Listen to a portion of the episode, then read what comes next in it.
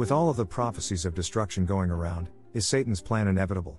Is there anything we can do to change the hands of time? There's been many prophecies floating around for the past couple of months regarding the last few months of 2020. Some have been frightening while others are somewhat mediocre. But there's one thing we all must remember Satan's plans are being exposed. Jesus per day keeps the devil away shirt $24.99. Although Satan's plans are being exposed, don't forget that God has his plans as well.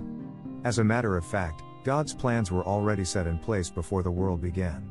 Therefore, all the enemy's plans are, are just interruptions. So, count it joy that the Lord is showing us the enemy's hand.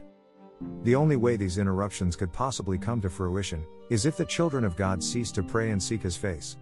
When the Lord's hand is on something, protection is prominent. But when sin runs rampant, is glorified and accepted, he gradually lifts his hand, allowing room for Satan's tactics. Satan can do nothing without using people. Remember that. He used King Saul to conjure up many plans to kill David, 1 Samuel 19, but they were foiled because God's hand was on David's life.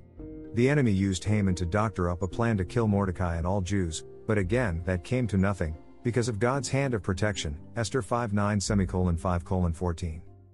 Satan's plans are not inevitable. God's purpose for our land is to prosper and protect us. Jeremiah 29 11 14.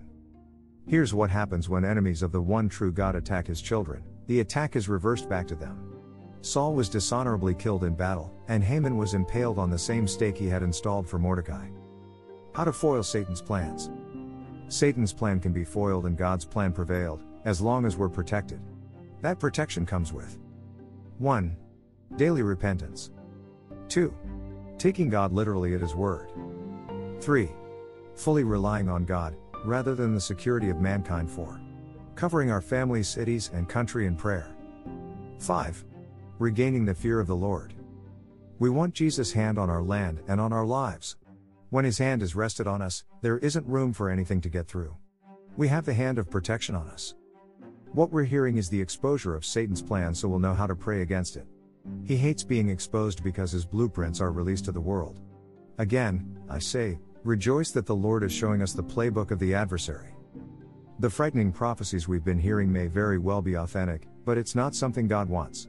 It is neither something that has to occur if we pray against it. Prayer and repentance changed the immediate destruction of Nineveh, Jonah 3 6. God's plan is to prosper us, not harm us, but we must do our part. We can change the hands of time. As God's plans aren't our plans, Satan's plans aren't God's plans. What will you do? Dash.